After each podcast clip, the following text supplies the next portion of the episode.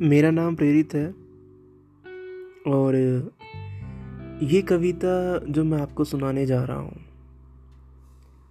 इसे मैंने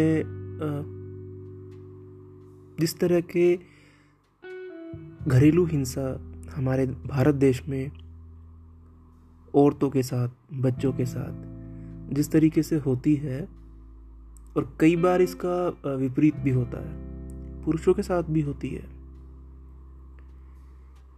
किसी भी तरह घरेलू हिंसा, मुझे ऐसा लगता है कि वो स्वीकार्य नहीं होनी चाहिए। तो इसीलिए ये सब सोचते हुए, मैंने कविता लिखी है और इस कविता का शीर्षक है घर।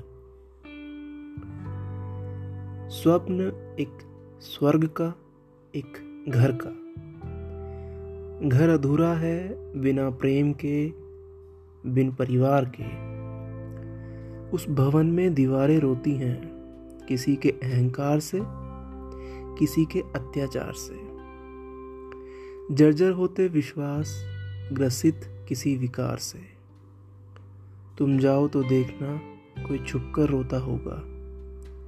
कहता होगा, ले जाए उसे कोई इस कारागार से। यही कविता का अंत है। पर कविता के अंत में मैं इतना ही कहना चाहूँगा कि किसी भी तरह की घरेलू हिंसा कहीं भी स्वीकार्य नहीं होनी चाहिए और उसके लिए हमें आवाज़ उठानी चाहिए। घर को एक घर उसके परिवार के सदस्य बनाते हैं।